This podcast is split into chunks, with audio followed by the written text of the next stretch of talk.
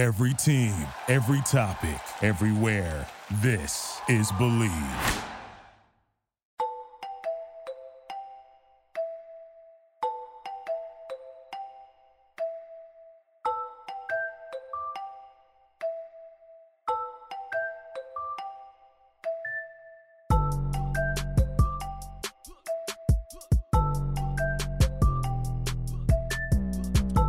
Welcome back to another edition of the Fourth Man Podcast. I'm your host, Anthony, and thanks again for everyone who's tuning back into the show.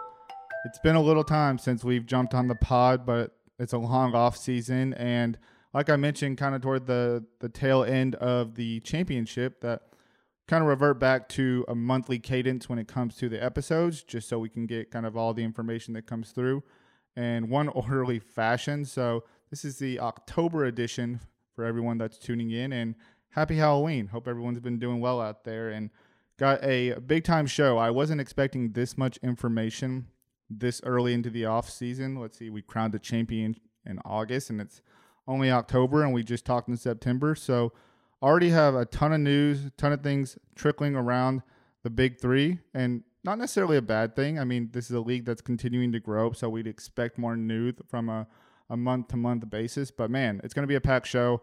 If you read the title of this, you know that we have a great guest on in Tri-State's Devin Ebanks on the back end, so make sure you tune into that. Or if you're not interested in the news side of thing, you're just interested here in Devin, feel free to skip skip ahead. But um, before we jump into all the news and what we're going to discuss today, uh, make sure that you're going to follow uh, all the pages on social media at fourth man pod, four T H man pod on all social media platforms. Make sure you're subscribed on YouTube and hit that notification bell. Been dropping a little bit more content than usual, and more is to come. It's been a little slow coming out the gates. I think that we went really hard in the summer and took a little bit of a longer break than expected. Some personal things came up. Hey, but we're we're back now. We're grinding, and we you know we've been doing some things behind the scenes. It hasn't just been all relaxing time. You know, we've been we've been kind of gearing up for this part in the off season. So some good things to come on both the Instagram, Twitter side of things, as well as the YouTube side of things. So make sure you subscribed and following over there.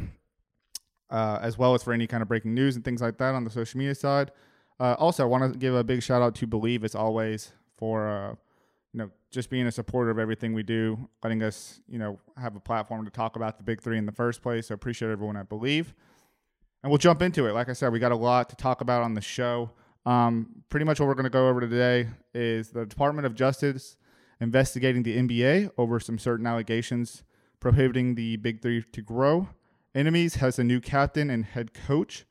And then we're going to go through the awards just a little bit and see which ones are valid and maybe who got snubbed in those awards. But let's start with the maybe the biggest news, I feel like. It's not necessarily on the court, but as we all know, throughout the Big Three season, uh, and, and maybe even a little bit before, Ice Cube kind of went on a, a, a tour, a podcast tour to...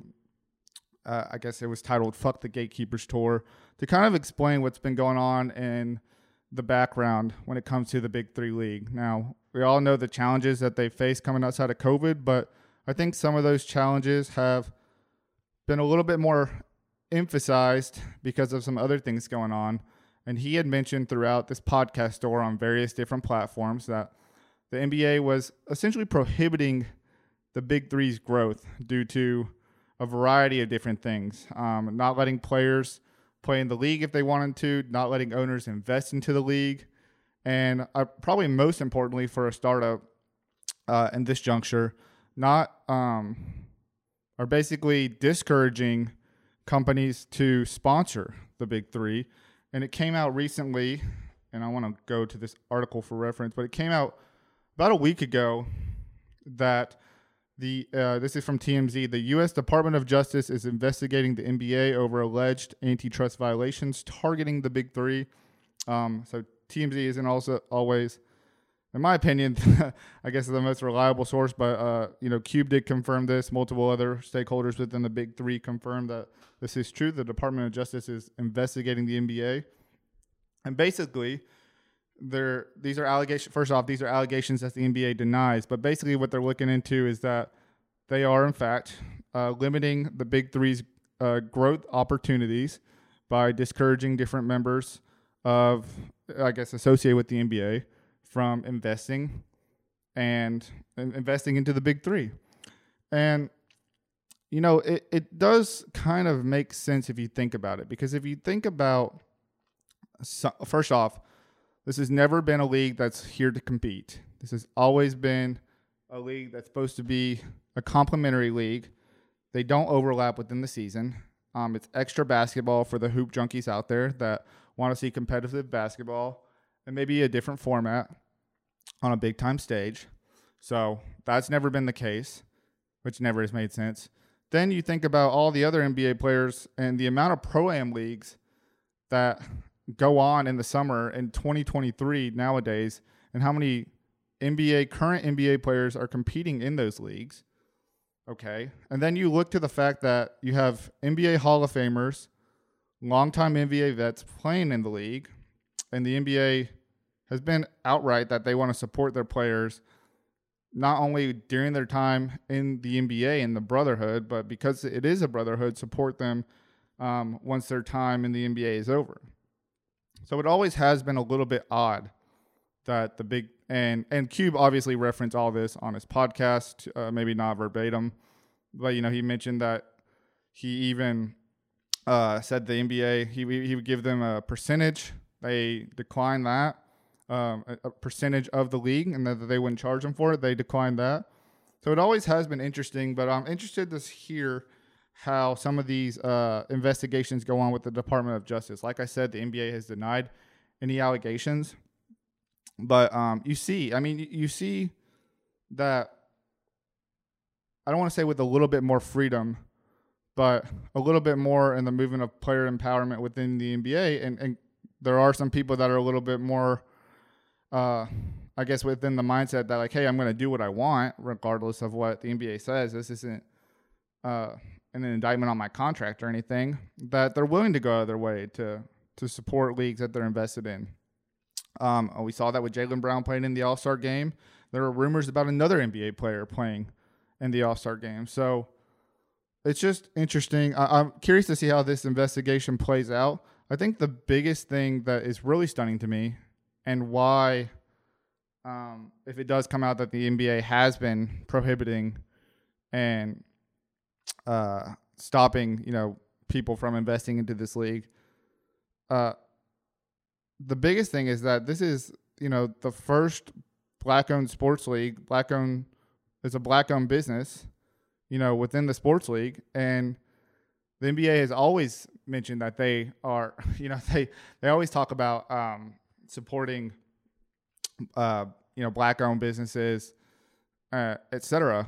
And I feel like it, it's more of, they're willing to say some of thing, some of these things, but they don't necessarily act upon these things always. So it, it would be, it would be very, I don't want to say astonishing if that were the case, because it has felt like that. It's like, why wouldn't this league be growing um, based off like what they were doing within the first few seasons and the amount of traction it gained this year with, uh, you know, going back on tour. I don't know. I, I mean, obviously there could be other factors. There's a lot of money and capital you need to grow a sports league.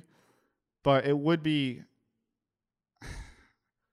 I, I guess the word I'm I'm looking for more so is just, it would be a little bit, I don't want to say embarrassing, but it, it would be a little bit demoralizing that the N B A, a league, you know, that probably most people that watch the Big Three love, because they do love basketball, is stopping another league from growing that's pretty much made up of guys that were in their league previously. So, Um, yeah, we'll have to see how this plays out. Obviously, this only came out a week ago. I don't know how long this investigation is going to go on.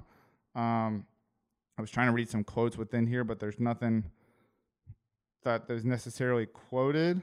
It looks like they reached out to the league for comment, and N B A spokesman Mike Bass addressed the allegations of sponsorship and T V network interference, saying those claims are not true. So we'll see. And they also mentioned that they've been supportive of the Big Three since its inception, but we declined to invest.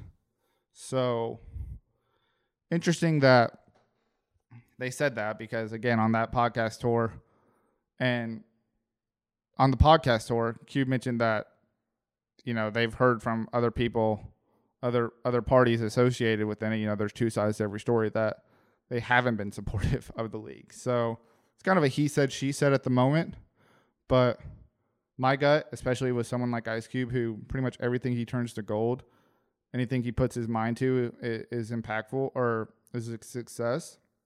My gut is that I'm going to, you know, and maybe I'm a little biased because this is a Big Three podcast, but I'm going to, I'm going to assume here that there's, there's a little more going on behind the scenes that we don't know. And I, I'm going to probably side with Ice Cube. Like, what, he wouldn't just be saying this to say this is, is basically what I'm saying. So we'll continue to keep you updated um, as, as we continue to hear a little bit more news. I don't know if this will be, you know, obviously we're having episodes every month, so I don't know if this will necessarily be something that we hear about every month, but uh, hopefully they can make some, you know, uh, quick discoveries within this investigation. So something to keep an eye on. That's probably been the, the biggest thing that came out. Um, probably a good thing I didn't record until literally the last day in October, because I um, thought about it a couple times prior and wouldn't have got this information out there. And I don't think anyone would have wanted the way to hear this if you haven't already seen it on social media. So um, we'll see how things play out.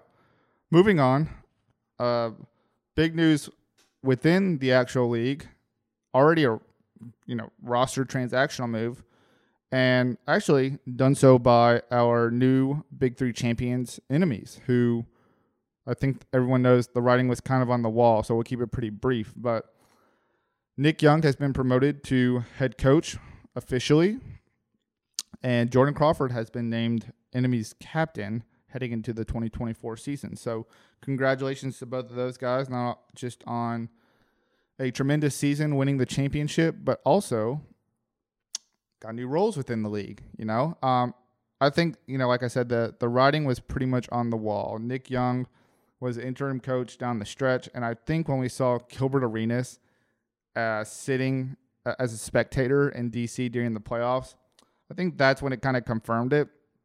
But, you know, throughout the course of Nick Young's coaching tenure, there's a case to be made that he was probably one of the final three contenders for Coach of the Year. He lost one game as a full-time interim head coach.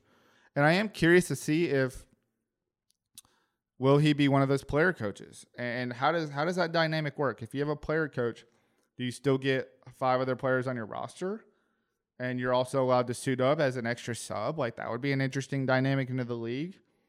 I would assume no, but we'll see how things play out. And then on the other side of things, to fill his place, because Nick Young pretty much played in two games. I think he played in the season opener against Trilogy and then some of the final minutes against Aliens. But Jordan Crawford has been named the captain. So already this team was going to be sticking together, but I think Jordan was definitely the engine that made this thing go, especially early on in the season when they got off to a one and two start, kind of the one getting getting everybody together and saying, hey, we can do this thing. We just got to take this seriously and come together as a team, um, probably a little bit more, and also get him the ball more. and uh, he'll come down, make some clutch shots, and put up some big-time performances, which he did. So, you know, you know, congrats to Jordan. I know he's a big proponent of the Big Three. He's one that, you know, we've talked with him on the show, and he, it's more of what he's bringing to the Big Three, not what the Big Three is offering him. And what he's brought to the Big Three is just obviously some b- amazing big-time performances, uh, some very entertaining uh, basketball, and but also, too, just continuing to uh, elevate and, and showcase kind of the – the pros of playing in the Big Three and and what what the Big Three has to offer um, if you do get a chance to play in this league, and why it's a it's a it's a league that people should be willing to to play in um, time and time again. So we talked about that on other shows. Obviously, I won't go through that, but I'm excited for Jordan. I'm excited for Swaggy P, and excited for this Enemies team. I think the big question is is who do they go out and get, because they do have an open roster spot now. Um, typically, teams that win a championship, they bring back the same team as last year. Uh, maybe change, minor changes here, here and there, but so Enemies has a chance to do that as well.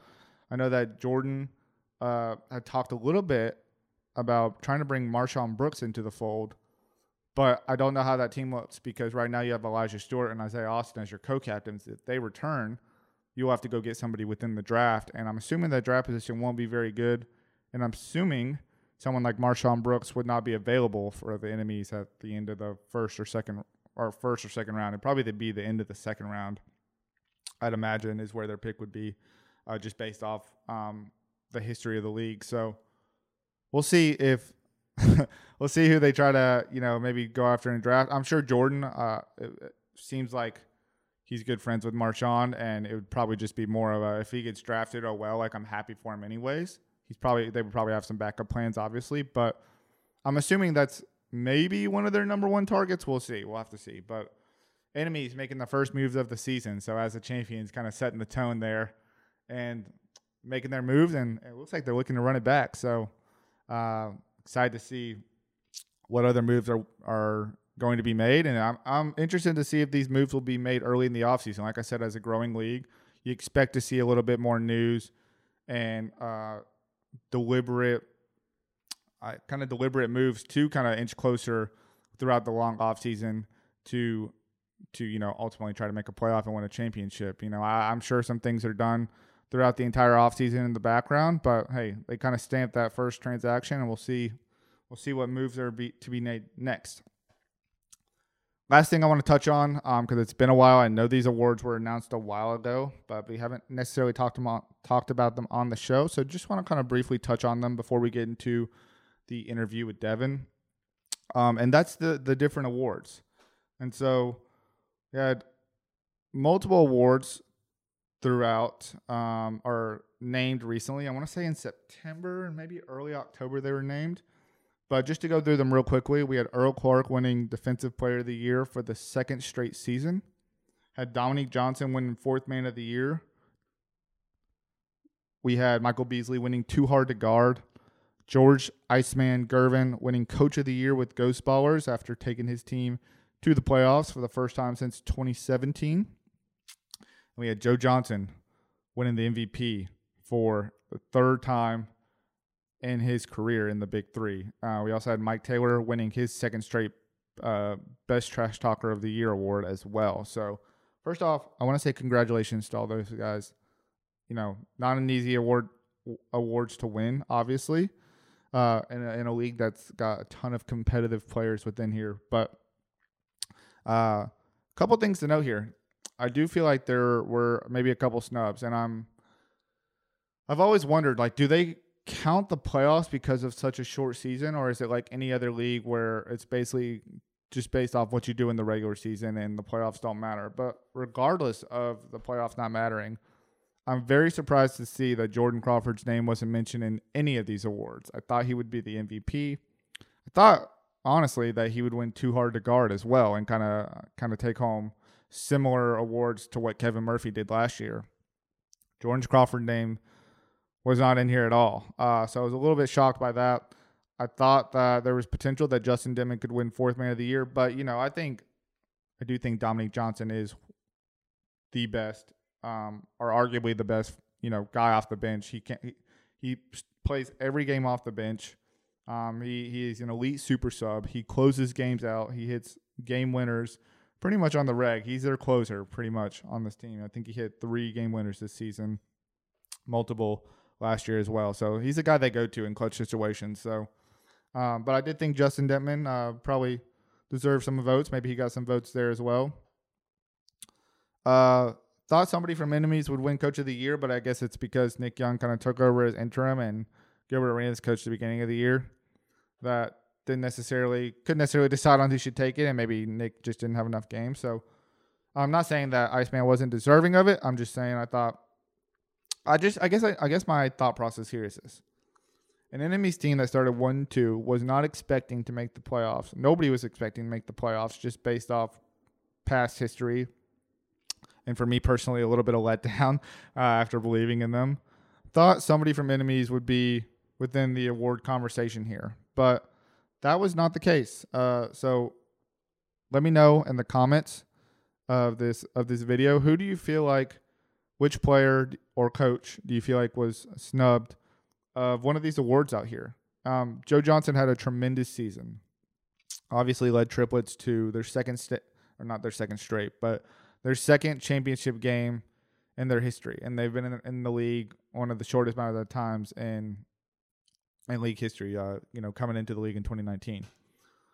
But I do feel like, um, I mean, and Michael Beasley, there's a there's a case being made that he could have potentially won M V P with the kind of season he had, just didn't necessarily uh, translate over to win. So maybe that was kind of the factoring decision there. But I guess I'm just thinking here that Joe Johnson, or I'm sorry, Jordan Crawford at some point within this this award section should have been mentioned. Um, but, you know, obviously maybe give him a little bit of that motivation for next year. He won the championship, and now it's, you know, maybe trying to get some of those individual things. I'm sure he doesn't necessarily care about those things, but I do feel like based off a post he made where he felt the Big Three could have done better, uh, you know, I, I think it, it is kind of a well, it's probably a little bit shocking to him as well. And I know the players vote on this stuff too. And, and I, based off my conversations in Miami alone when I was there, there was a lot of people that were stunned um, and amazed at what Jordan was doing. So I just feel like he would have got more votes uh, depending on when they voted. Hey, it looks like based off some of the videos they did that they knew some of the votes already. So maybe they do it at the end of the regular season. Uh, because Nancy Lieberman was in London uh, presenting an award or two. But who knows? Um, they say the players vote. Uh, I don't know. Maybe that I, I, I don't want to I don't want to speculate on anything. I'm just saying I feel like there was a couple snubs here, Jordan Crawford being the main one. But um, you guys let me know what you think. Uh, congrats again to all the guys who did win the awards. I mean, at the end of the day, Joe Johnson at the, at the moment is, is kind of going down as like that first, you know, kind of going on down as the GOAT right now, the Big Three, until anyone says otherwise. But still only that one championship. So um, I don't know. We'll have to see. Three three M V Ps is hard to beat, though. He's had an incredible run within the Big Three. Excited to see what Triplets does next year with this team. Um, you know, kind of established and and figured out now that they've had a full season together and made it all the way to the championship. So we will see. Um, but that is all the news to go through uh, from September and October. Obviously, there's a lot of guys playing in respective leagues overseas. Um, maybe some guys playing in the G League. We got a couple guys coaching in the N B A. So hopefully all their seasons are going well. If anything of significance pops up, obviously I will try to to get that up, get get to that as much as I can. But I am trying to really center as much content as I can off this past season in the Big Three and some things in the future. But as we get, you know, kind of later in the off season where we're kind of in the middle of like, we're three or four months past the season being over and three or four months from the the new season getting started, there might be a little bit, little bit of a lull where I can highlight some of those guys. So that's the goal. Um, hope those guys are, their seasons are going well in the early parts of, um, you know, their, their twenty twenty-three twenty twenty-four season. But as far as the news from the Big Three, that's all we got for this month. So appreciate everyone who's tuning in. Again, if you're not already, make sure you're following at fourth man pod on Instagram, Twitter, all other social media platforms. That is where you'll get any kind of updates, breaking news, player transactions, and ultimately some content that we're about to drop here soon. So make sure you're following over there. Make sure you're subscribed on YouTube. There will be a couple exclusive things coming on YouTube. I'm trying to dive into the short section a little bit more, so it might be a little bit more um, exclusive to that. Make sure you're subscribed over there so you know when that stuff drops. And again, just want to give a big shout out to Believe, as always, for supporting the show. Without further ado, I appreciate everyone who's tuning in, and let's get to our interview with Tri-State's Devin Ebanks. Today we have our first off-season interview of the season, and we're welcoming on Big Three rookie and Tri-State wing Devin Ebanks. Thanks again for coming on, and welcome to the show. No, of course, bro. Thanks for having me, man. Appreciate yes, being here. Yes, sir. Absolutely. It was a joy to watch you in your first season with Tri-State, but I kind of want to take it back, leading up to the journey of playing in the Big Three this summer. Let's kind of start with the now and the past, because you're back in Saudi Arabia with Al Ahly. You just won a championship with them. You've won a couple of back-to-back championships in your two previous overseas stints. Kind of curious uh, just around what made you want to go back and, and rejoin Al Ahly to hopefully, you know, capture another title for him. Uh, for me, it was pretty simple uh, to come back here. They uh, they almost held me hostage in a sense uh, last year. Um, with my money and my flights because they wanted me to uh, re-sign. They didn't want me to hit the market this year. So, um, but I, I love these guys. They take care of me here. Uh, they take care of all my needs. When my family wants to visit, it's no problem. Uh, I get as many tickets for them as I want. So that was, uh, you know, that's something great on my end. Um, and yeah, as you said, I've, you know, this is my back-to-back championships. I won previously in Bahrain and I won in Saudi last year. So I've made my, my niche here in the Middle East. Um, as you can see, they're throwing millions of dollars at people around here nowadays for soccer, and basketball is slowly but surely growing to that as well. Um, we actually got a really good talent now in Saudi this year. Uh, actually, Kevin Murphy just signed to my rival club. Mm. We stay in the same hotel too, actually. Mm. So um, the the talent is is coming out here to the Middle East, and I think uh, the world is getting put on notice. Yeah, you and uh, you and Murph might be the two biggest imports over there by the end of y'all's career. I mean, I know Murph has yeah, played he, a few places yeah, over there. He, he briefly spoke to me uh, while we was in Big Three before he got injured, asking me how I liked to hear, and then uh, maybe about two weeks ago he texted me asking him asking about the team uh, that he signed to now. I told him go ahead because I'm, you know, I just want better competition out here. He, yeah. you know, he's been in the East as well. Uh, for a while, so he knows how it is in the Middle East. He just won a championship in Lebanon. So, um, you know, I just want good players to come out to the Middle East, as, you know, as much as they can. So uh, to grow this, to grow the basketball and uh, to expand everything. And, um, and the money's not bad here too either. So it's a, it's a good stop over here. Yeah, for sure. Uh, you're also the reigning import player of the year, but let me let me ask you. I mean, I'm sure it helps too when you got more competition over there, just to kind of solidify, you know, that status as the reigning import player of the year. But I want to ask you about life off the court as well. I think we, you know, we do hear a lot about the money being thrown around. We do hear about the soccer culture being really strong over there. What's it like as just a pro basketball player living over there in, in Saudi Arabia, uh, you know, off the court?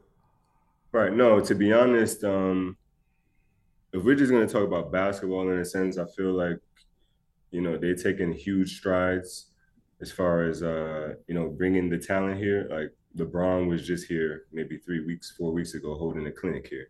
Mm. So uh, it, it's kind of taking basketball more seriously seriously here from my previous years being in the Middle East. I first came here in two thousand sixteen. So back then I was playing in Dubai. It wasn't really no culture here. You don't have fans in the game. Even now, It, it won't be as many fans, but the fact that we won here in my city in Jeddah, Saudi Arabia, the fans around the city, they're excited. Um, my Instagram goes off every day here with these fans. So, you know, it, it's just a good feeling, especially uh, with my club last year. We won all three championships here. In Saudi, we have to play for three cups. Mm-hmm. Um, So we won all three last year, and um, that was the first time they ever even won a championship, let alone three. So um, I just, you know, took advantage of what the opportunity I had. Great teammates, great organization and coach. DeAndre Liggins is my second import. Okay, um, nice. So, uh, you know, we have a good chemistry. He came back with me as well. And uh, be ready to do it again. Yeah, y'all going to have a solid squad. DeAndre's nice, and uh I, going back to the fan base, I think that, like you said, will definitely expand and grow. I, I, I was noticing I was following Dominique Johnson from Killer Threes, his journey a little bit last year. I think he was playing for Al Ittihad, or I, I might have mispronounced it. Yeah, yeah. But I, I could just tell, like, him just being on that team and them kind of making their, their strides and run. Like, he had a ton of following, just following his, you know, his his journey over there, not only here in the stateside, but over in Saudi Arabia. So I feel like sports is a growing culture over there for sure. I want to take it back just a few more years. I know you mentioned twenty sixteen was your first time going in Saudi Arabia, but you played in the N B A previous to that. You spent three, three, four years with the Lakers, twenty ten to twenty thirteen. Got a chance to play with Kobe Bryant. Um, had some success over in the N B A as well. But wondering if you have any good Kobe stories or any memories that still stick with you today here in your basketball career. Um, well, this is always one story I always go back to. It's it's pretty simple, but it was something that stuck with me. It was. It was just like a random, uh, a random road trip. Uh, can't really remember where we were at. Oh, Houston. I'm sorry. We were in Houston. Um, and Kobe asks me to stay after. Uh, we have a, like a light shoot around. We got the game uh, the day of. We have a light shoot around. You know, I get my work in, and Earl Clark is on the team as well at this time. So usually me and Earl over there shooting and talking crap to each other. Then he asked me to stay. Uh, he's like, oh, just stay behind. Uh, you know, I just want you to, I want to rap with you a little bit. Well, he didn't want to rap with me a little bit. He wanted me to sit there and watch him work out for twenty minutes. And I'm sitting there, I'm not really realizing why he asked me to sit here, because he never did that to me. Mm-hmm. Uh, this is my third year, by the way. So once we, uh, once he finished working out, he comes to me, he's like, why do you think I asked you to stay here? I'm like, to be honest, Cole, I don't know. You know what I'm saying? Like, I'm not even playing this game. I'm just coming to get my work. I know I'm just, whatever the case may be. So he asks me like, well, what did you get from me wanting to stay here at the at the end of the practice? I said, you cold. You going to stay here at the end of the practice? You going to come in the morning? Like, you know, it's normal. Like, all the stories we hear. Mm-hmm. He's like, good. I'm glad you paid attention to that, because I seen you walking out the gym the previous two cities and I ain't getting no extra shots and nothing up.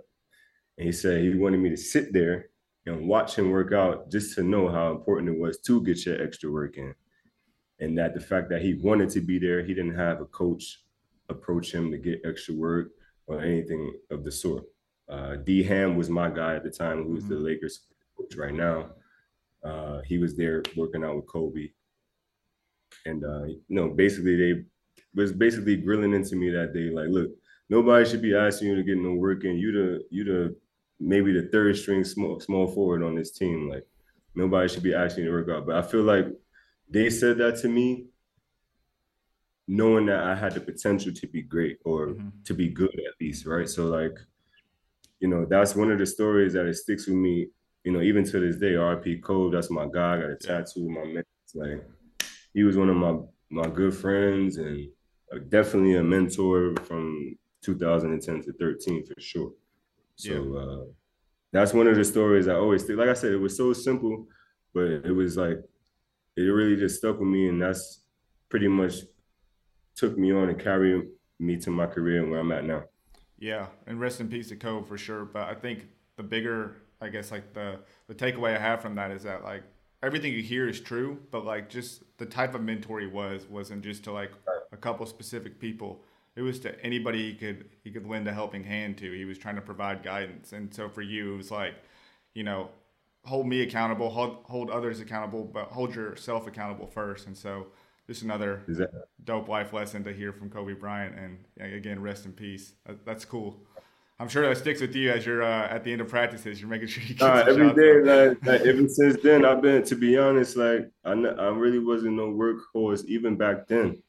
But, um, Nah, that once he did that, that kind of like got me in gear, bro. Like, I put in my hours, or, you know, crazy enough, as we speak right now, I got my trainer that I train with in Atlanta. I just got him a job here. So he's about to land in like two hours. That's what's up. So he definitely finna be getting yeah. back to it after, after practice and all that too. So um, but that's just a little sprinkle of my, you know, with my stories and my lineage.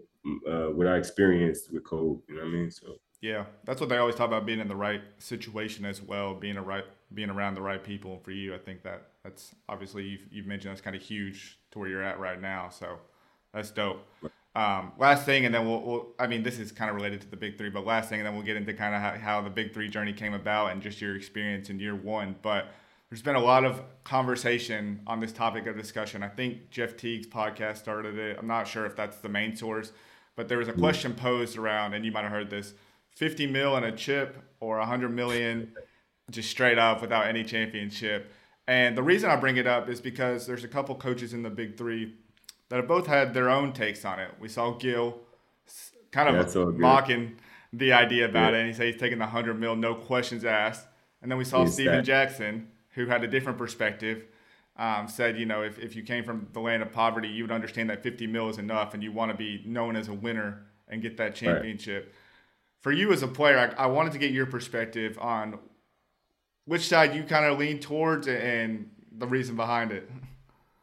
Uh, for me, I kind of stand with uh, Stack on this one. Mm-hmm. Um, I mean, I feel like he's very, he he's right in the terms of like, you come from nothing, one million is enough for you, I feel yeah. like. You know what I'm saying? So if the, the fact that you can make fifty and still have a chance to go win a ring or have a ring, I would definitely take that because I've had the joy of winning, you know? Mm-hmm. Stack had the joy of being around winning, mm-hmm. you know? Championships, like, so it's different for Gil in the sense of what he was thinking, right? Like, he signed for big contracts in the N B A. He was a killer, right? Like, we never taken that away, but I understand where Stack coming from, though. I think that resonates more with me.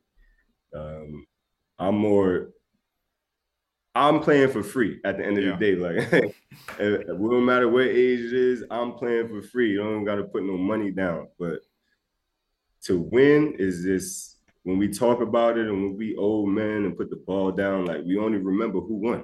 Yeah. We don't remember that sixty. We don't remember who made three hundred million in the league. Like, we all making money, right? So mm-hmm. at the end of the day, we're not counting the money that much. It just depends who you are in that situation and what it means to you. That's what I feel like it differentiates for certain people, yeah. But yeah, for me, give me the fifty million ring. That's me. Yeah, I think so that's I, the same for me too. It's about legacy for me at some right. point. That's just my. But you make a good point about perspective, because the interesting thing is too is that Adrian James, who was old Indianapolis Colts running back, was on Jeff Teague's podcast.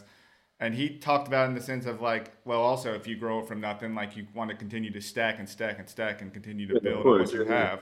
So it is all about perspective. That's that's a. And, really and come on, man, let's not like act like fifty million you can't invest. With right. fifty I million. mean, that, that's what I'm saying though. Like even from like a middle class family, like a million's a lot of money, right? So like, you don't just need to be in a poverty situation. You just need to be in a situation where you're living paycheck to paycheck. Like a mill would go a long like, way. I feel like that kind of conversation. This conversation is more pertaining to your lifestyle, pertaining to the individual and their lifestyle. Mm-hmm. That's all, because it's not the same for everybody, right? Like Kevin Durant, Steph Curry, all these dudes who's two hundred million in, they don't care about money. Yeah. Right. They're chasing legacy, rings, Hall of Fame, status. Mm-hmm. That's what they're chasing now. Ask a two, a second year guy on, on a second round contract this mm-hmm. question. Mm-hmm. Yeah, he wants the hundred million. Hello, like come on. Yeah. So as I'm saying, this, these debates, they're fun. Sometimes, don't get me wrong, I'm always in the comments. You can probably catch me. I'm the one always saying something. I like to troll. That's a guilty pleasure of mine, but at the end of the day, I'm I'm in tune with reality. You know what I'm saying? Like every other day, I mean, uh, any other, any any person in their situation, maybe they need the hundred million, maybe they don't. So mm-hmm. you know, yeah. nobody's wrong, nobody's right to me. Yeah, no, I feel that too. It's just funny to me too that it's like the people that have seen a million are the people having this conversation and talking about it. Like, yeah, not to say your perspective doesn't it matter. There's millionaires having this conversation, right. by the way. right. Like, would you want another fifty mil on top of what you already have today? Or would right. you want another one hundred mil on what you already have today? No, it's just, it's just funny. It's all about perspective, though. That's a good point, and, and situation right. and what you prefer. But I don't know. I, I kind of like also, too, not to say that I would agree with what Gil's saying about taking the one hundred mil. But I like his stance on everything just because he's got a good yeah. joy about it, you Gil. know? Um, yeah. Gil, Gil, at the end of the day, he's found his niche, his second niche in life, and mm-hmm. it's basically trolling. And I'm here for it, bro. Like, right. like same. I love, I love, like, the first time I even encountered Gil was in the Big Three. It was my second trip. And funny enough, he, you seen that he basically left the team, right? Mm-hmm. Like, he wasn't coaching, Nick was coaching. Mm-hmm. The second, the second trip, he acting like, man, we we ain't even gonna make it past four or five games. We we gonna get cut. Like, and look, Enemies went to the championship. So like, that's nuts. That's how you know Gil really just be trolling. It's for clickbait, entertainment. I mean, he has a voice. He he killed in the league, so people gonna listen to him. You know what I'm saying? Yeah. So that's you funny. Just gotta respect respect his hustle at the end of the day. Facts, facts for sure. Let's talk about your Big Three opportunity. I'm not sure if this was your first time that the idea was presented to you. I feel like most people I talk to, it's not their first time presented. They've been asked two or three times and they're like, fine. But for you, what was your experience in getting this opportunity? How did it come about? Yeah, and why did you say yes this year? Mine mine was a, a roller coaster, to be honest. Um, I had got approached way back, like what I want to say twenty nineteen, eighteen mm. a couple years ago. And then um, it just never really came to fruition. And then last year, well, not last year, the year before, um, I actually did put my name in a draft and everything. Due to me winning the championship in Bahrain, I couldn't get to the tryout and everything. And I was texting a few guys I knew that played. They said, oh, you don't got to try out. You, you know, somebody will pick you up, you know. So I didn't get to the tryout. Um, watched the draft. I literally got home and watched that draft that year. And I was like, man, I ain't get picked up. I was like, cool, whatever it is, what it is. And then, um, you know, it kind of stung a little bit. You know, as a player, you just feel like, yeah, you should be there. You know what I'm saying? Yeah. Like, especially degree as far as, like, you know, it's former N B A and, you know, the talent-wise. And, you know, for me as a player, I know I fit the mold of this league. So. Yeah. Um, but, no, this year, totally unexpected. I'm coming in, I'm coming back from Saudi. Another ring on your finger. Yeah. Like, I'm not worried about nothing. Mm-hmm. Didn't put my name in the draft. Didn't ask about the big three. Nothing. I'm planning to be in a different country every other month. Then I get back my first day. Literally on my phone, I see Devin Ebanks seventh pick to Tri-State. I'm like, what? Wait, you didn't put your name in? I didn't put my name in. I didn't put nothing in. I didn't.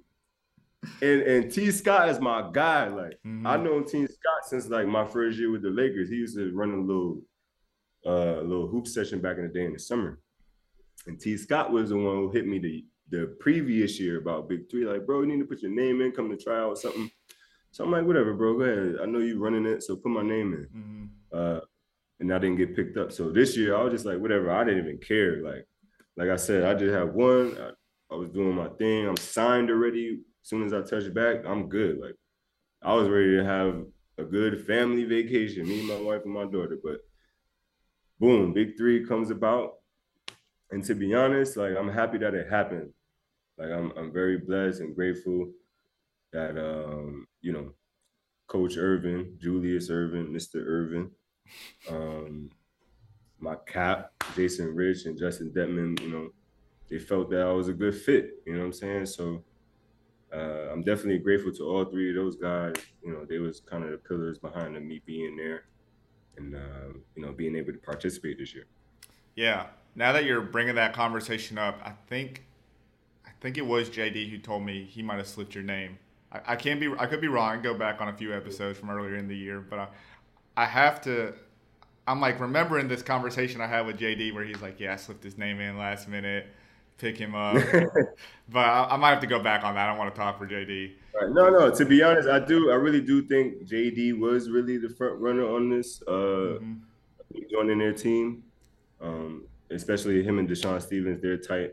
Yeah. Uh, Deshaun, boy, uh, I've been knowing Deshaun for a while. So um, once he seen, I didn't even know. I thought he was still on the Aliens, and I didn't even know he was on Tri-State. He hit me up like, my wife told me you on Tri-State and. Welcome, and I'm with them, and I was like, man, it's just funny how God works sometimes. Yeah, yeah, for sure.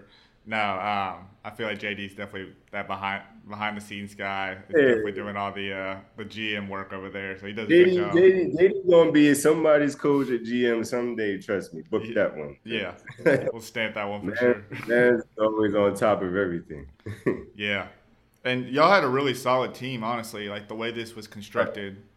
We're talking championship aspirations from the entire Big Three community and everybody who was a part of the, the league. Um, not an easy way to ask this. Obviously, you got us get off to a good start.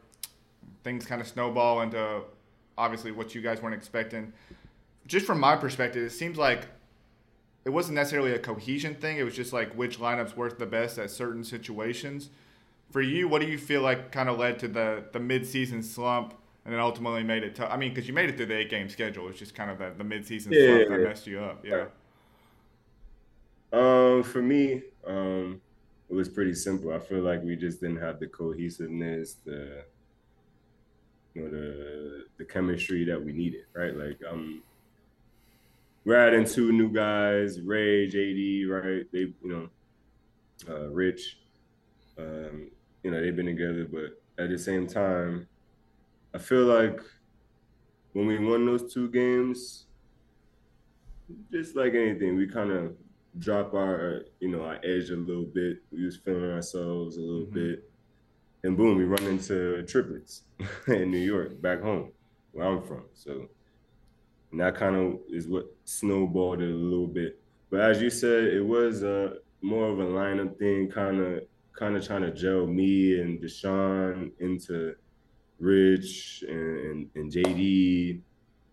Um, you know, as you've seen uh, towards the end of the season, I started coming off the bench. Yeah. Because Coach Irvin, you know, he felt like he wanted me to be the offensive punch coming off the bench, right? So, you know, I was fine with whatever role they wanted me to be. To be honest, I didn't even expect to start game one. I was like, I want to, you know, I'm just here to try to help y'all. You know what I'm mm-hmm. saying? That was my first experience. I don't really know how it goes. For me, I feel like we underachieved given our talent, um, given our size. We had size and, uh, you know, what we can all contribute to each other, I feel like. But all that, with all that said, I feel like our main thing was this, we didn't, didn't have enough time together or yeah. didn't play together. So I feel like if next year, God willing, we can keep the same kind of squad, I feel like we are going to be a force to reckon with for sure. With a healthy Jay Rich, too. He had a yeah. his ankle, ankle was down. Yeah, bum ankle for at least three, four games towards the end of that. So uh, one of the games we lost, Aliens, he wasn't even there, right? Yeah. So, you know. And they were kind of in a moment where it was like. Obviously, every team has their what ifs. And yeah. if I wasn't, you know, so. But for me, I feel like, yeah, we definitely underachieved as a team. I think that's the mutual feeling. We all had big expectations. The league had big expectations of us. So um, I think if we can have the same team next year, I think it would be a different story for sure. Yeah. You bring up a couple of good points. One, with the, in terms of how you guys were trying to fit together. Like, you're talking about bringing in Deshaun, who had a completely different role with Aliens. He's an all-star. Yeah. He's kind of carrying that team to their first playoff. The opportunity right. in a sense, you know. And two, you bring up time, because a lot of people, there's a lot of, there's a lot of, I don't want to call it complaints necessarily, but there's definitely a lot of gripe around people who bring politics, politics into play. And that's going to be a part of any sports league, but especially yeah. here, like, you know, there's a reason why that's there, because there isn't a lot of time. You need to have almost like chemistry coming in to make sure that you guys get off to a good start that right. you need. For you guys, getting off to a two and oh start might have helped you and saved your season to get all the right. way to the eight-game start, whereas other teams right. fighting from an oh two hole don't necessarily have that chance. So, you know, I, I think you bring up a good point in the sense that, like, time is limited within this league in terms of just practicing together, getting the schedule mm-hmm. together. I mean, not everyone is going to be willing to stay in one city like like, I feel like it, it, in my opinion, not to cut you off, in my opinion, I feel like um, I was kind of like the black horse in this situation, because they already knew Deshaun, mm-hmm. Deshaun Rich, uh, I mean, uh, Jay Rich and uh, J D already played together. Uh, Ray played together all. That's true. Yeah. Season. And then I was kind of like, you know, that what if, the question mark, like, yeah, we know what he can do, right? Like, but I never been in the Big Three. It's a different game. You know, to be honest, it's a lot more strenuous than I anticipated. uh, We're gonna just, you know, three on three, but there's no clock. No. Like, guys is coming at you full throttle, very physical, no mm-hmm. calls. Like, so, you know, for me, it was definitely a learning experience. And, um, you know, I feel like I got off to a good start in the beginning. And definitely. Then, um, you know, obviously we went through the slump and it was very up and down from there. So Uh, for me, like I said, I, if I do get the opportunity to play again and be in this league, I, you know, I got a taste of it, and now I, you know, I see my mistakes. I watch, you know, tape. I'm that kind of person. I want to watch all the games after and stuff like that. So, you know, I see, you know, little things we can, you know, fix. But um, like you said, we have big aspirations in the beginning of the season this year, and um, we just didn't meet that. But I feel like now that we got that season under us, if we can get the same team back, mm-hmm. trust me, we'll be for sure at least top three teams next year. I, I'm ready to book that, to be yeah. honest. All right. Yeah, definitely. And I think definitely you made your case, too, to be able to do that. Like, you know, I've asked some people, is this the most talented league you've ever been a part of. And people say, like, I don't know about necessarily talented. There's been a lot of talented leagues, but competitive, like people willing to come in and really want that chip, like for sure. So. Oh no, you gotta be ready to play every Saturday yeah. and Sunday. Ready. It ain't. You can't just be out there thinking it's it's sweet, man. Like yeah. You got you got real professionals out there every night. Mm-hmm. You know what I'm saying? Even the Aliens, right? We lost to them. Like, you gotta be ready to play every night. No nights off in this big three. That's that's for sure. So, but, like I'm like I said, I'm I'm happy to get back to it. Hopefully, I get back in this thing next year, and yeah. you know, I'll, and we take it from there. Yeah, we'll see if they expand. They've talked about a. Maybe a possible expansion with a couple teams. So, I mean, I think it's... Yeah, I heard. And didn't see uh, Ice Cube was out here in Bahrain a few days ago. Oh, nice. Okay. Just kind of yeah, scouting cool. a little bit, doing a tour? Or... I don't know if he's scouting or, you know, doing some promotion. Business for or big something? Yeah. Like, yeah. He was out here in Bahrain a few days ago. I had posted it on my page. He was out in Bahrain. It, what I posted, it said something in terms of the big three. Okay. So, him as the Maybe C E O has made a lot of strides for this league. Like him right. just putting himself in that position has, I feel like, made a lot of strides for this league. So I'm interested. He's trying to grow this thing international. Let me ask you about yeah. playing uh, just with uh, under Doctor J, alongside Jay Rich, who, I mean, like what he's doing is just unbelievable, uh, especially at his age. Um, let me just, like, what was that experience like? I mean, like, talk about Doctor J as, like, a legend, and then you're just, he's your coach, you know, the next day. There ain't much I can say about Doctor J. I mean, he speaks for himself, to be honest. Uh, that was my first time even being around him. And uh, to be honest, he's just a real cool, collected kind of guy, man. He's, mm-hmm. He doesn't really, even on the coaching side of things, he's more encouraging, more confidence boosting than, you know, yelling, shouting like some coaches would. I wouldn't.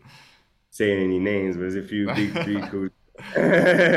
You know, that's a little louder than him. But uh, no, man, like, you know, Doctor J, you know, for me, I was more being a fan, being around him, to be honest. Yeah. He wasn't even my coach, for real. He was, I was just in awe that I was even around him, to be honest. I had a bunch of family, you know, my grandma and, and auntie, stuff like that. Yeah. Like, wow. You know what I'm saying? So it was more like just fan, just appreciating to be around him type of thing for me, um, more than the X's and O's. But, you know, regardless, right, I respect everything he says, anything he told me, you know. You know, it was times he pulled me all onto the side, like, yo, be more aggressive, look to score, you know, things like that. And, of course, coming from him, you know, that just gives you a little extra battery in your back. So, yeah, you know.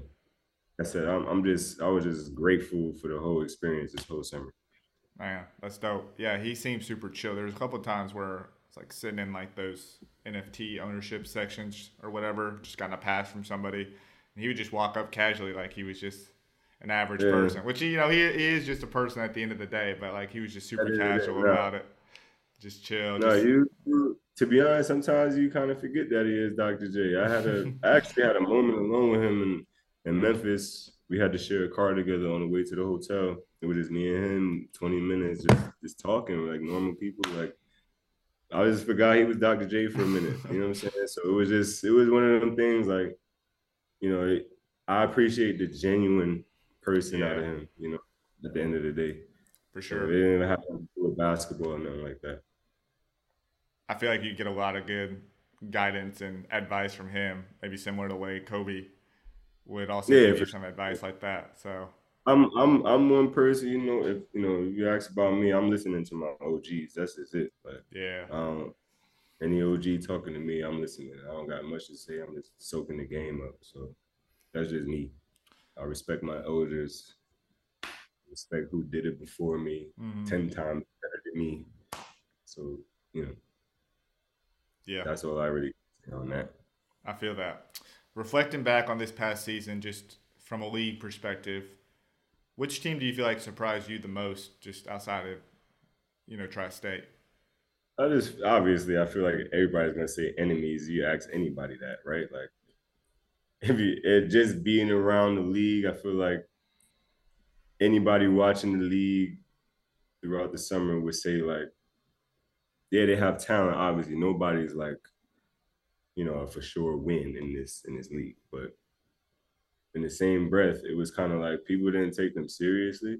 Mm-hmm. And you know, my guy Jordan Crawford definitely put the put the big three on notice this year, which he got snubbed, by the way. But that's another conversation. Mm. But um, yeah, man, I feel like Enemies probably was one of those surprising teams this year that, you know, they put the whole league on notice that they're not here to play games. They definitely got a good group, um, size, you know, with with Quincy and Isaiah, and then you got a killer with J C out there. You know what I'm saying? And then uh, Stewart, he, you know, he could kind of do everything. So, yeah. And then you got Nick.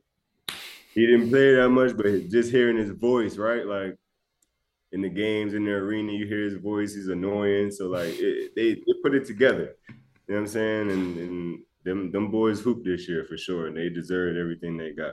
Yeah, yeah, that was definitely a run.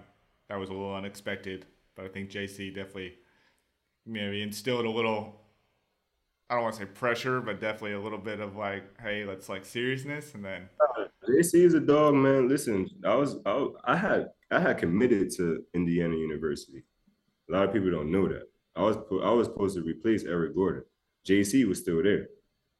J C was a dog back then, very serious back then. It wasn't no, this ain't nothing new. You know, J C, you know, he's, he's very serious about his craft, like. So it wasn't nothing new to me.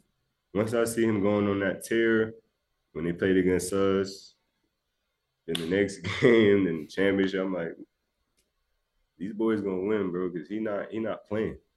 Would you say he's the toughest guard in the league this year? Is there someone else that sticks out to you? Hmm, I would give that to Mike Beasley. Okay, he's a dog too. He's a killer. I mean, obviously Jay-Z killed. Like I said, he got snubbed. I feel like he was he should have won M V P for sure. I, I would have seconded that for sure.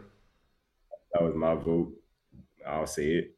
But um, no, nah, I mean hardest to guard obviously is Bees, bro. He's a lefty, he could do everything. What? I didn't even play against Bees this year, but I'm just watching some of the games. Obviously, I know him, so I'm just like definitely the hardest to guard still. Okay, just had to confirm that there. Anybody outside of yourself, obviously, we want to see you back in the league.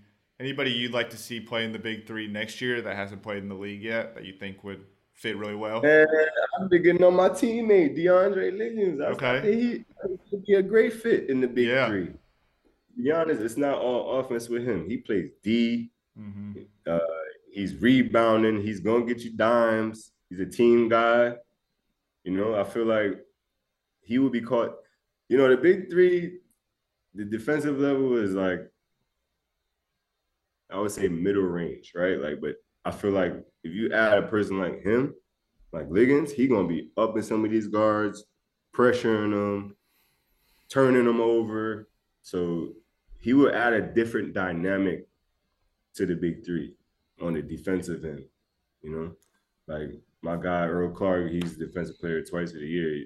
Now I was joking with Earl, I was with Earl, all the cities pretty much. I'm like, man, when you started strapping up like this, but he been strapping. I ain't gonna lie, my guy, my guy got his defense up crazy. But that's what I was telling Legs when I got him. Like, I feel like the Big Three would be a good thing for you, bro. Like, especially he's at that, you know, that guard spot where he can face a lot of good guards, and you know, it'd be a good matchup. I would love to see him and J C going at it. You know what I'm saying? Yeah. Good off and a good offensive guy, right? So, you know, I, he he would have a lot of matchups that I think a lot of people would like to see. I would like to see that balance a little more too, because you know there are, like you said, a, you can't really be a specialist in this league, right? Like there's not a lot of roster spots for that. Right, exactly. But like what you're describing is like someone that's like what five of the six things like he does really well. You know, like would definitely be a good fit in there, and like. To see some of those good, like, isolation. Like, we get a ton of I S O situations, so to see exactly. a lot of those like, good. Imagine the fire, right? Like, yeah, yeah. I, I got my money on Legs winning that battle any day against anybody. You're not letting nobody score. Mm. Especially I with love, the calls that they, they don't give, you know, in this league. Yeah. Like, just as physical as it is, like, mm, like yeah. that'd be nice. Um, look out for DeAndre Liggins. Just keep that in the back of my head. Right. Last thing I want to ask you here is just like kind of your overall thoughts on the league. You know, after playing in your first year and had some time to reflect, maybe even off the court, getting to hang with a, a lot of the guys you're mentioning, you've been teammates with, known for a long time. So just overall thoughts on your first year in the league. Uh, to be honest, um, me and my wife, we we always do like a little debrief before I go back overseas. And I, wanna, I always tell her, like, look, this is probably the best summer I had in ten years. Um, Big Three being a big part of it. Just getting, getting to be around old guys I haven't seen in however long since the N B A. And, you know, to be honest, take the basketball aside of it, it was more just like the brotherhood, just bumping into dudes in the lobby and in the elevator and the gym, and wrapping up, you know, making jokes and stuff like that. So for me, it was it was a great experience that I want to continue. I hope I can make it a part of my summers now.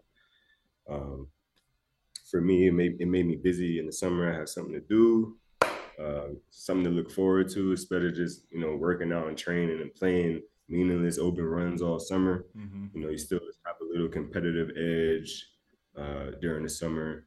And, um, you know, that that more so I was just grateful for the just the brotherhood of the whole thing, to be honest. Man, that's dope to hear. I get to spend time with your family in the, in the meantime, yeah. So that's dope to hear.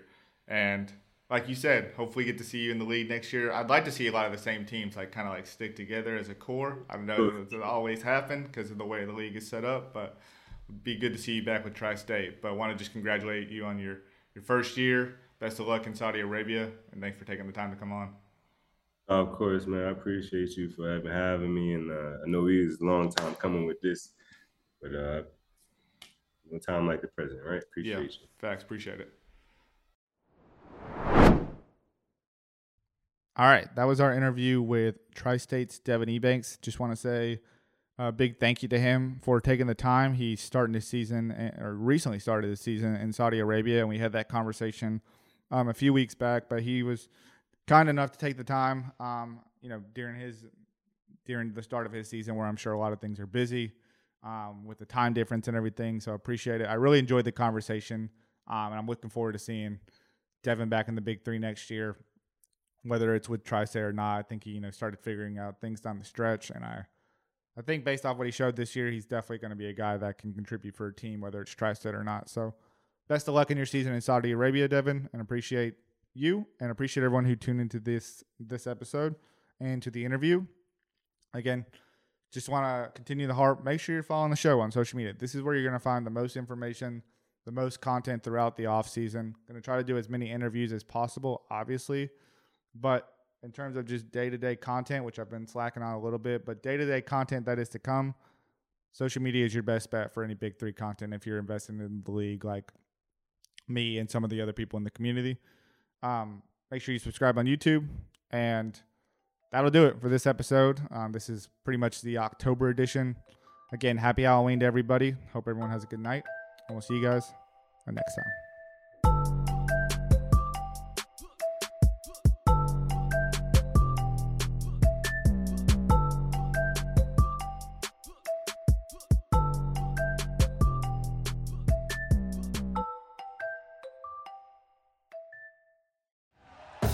Thank you for listening to Believe. You can show support to your host by subscribing to the show and giving us a five-star rating on your preferred platform. Check us out at Believe dot com and search for B L E A V on YouTube.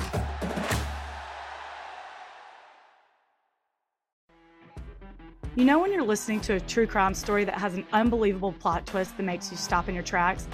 That's what our podcast, People Are the Worst, brings you with each episode. I'm Rachel. And I'm Rebecca. We're identical twins who love true crime cases that make you say, didn't see that coming, and we hate the people responsible for them. Listen to People Are the Worst now on Apple, Spotify, or wherever you get your podcasts.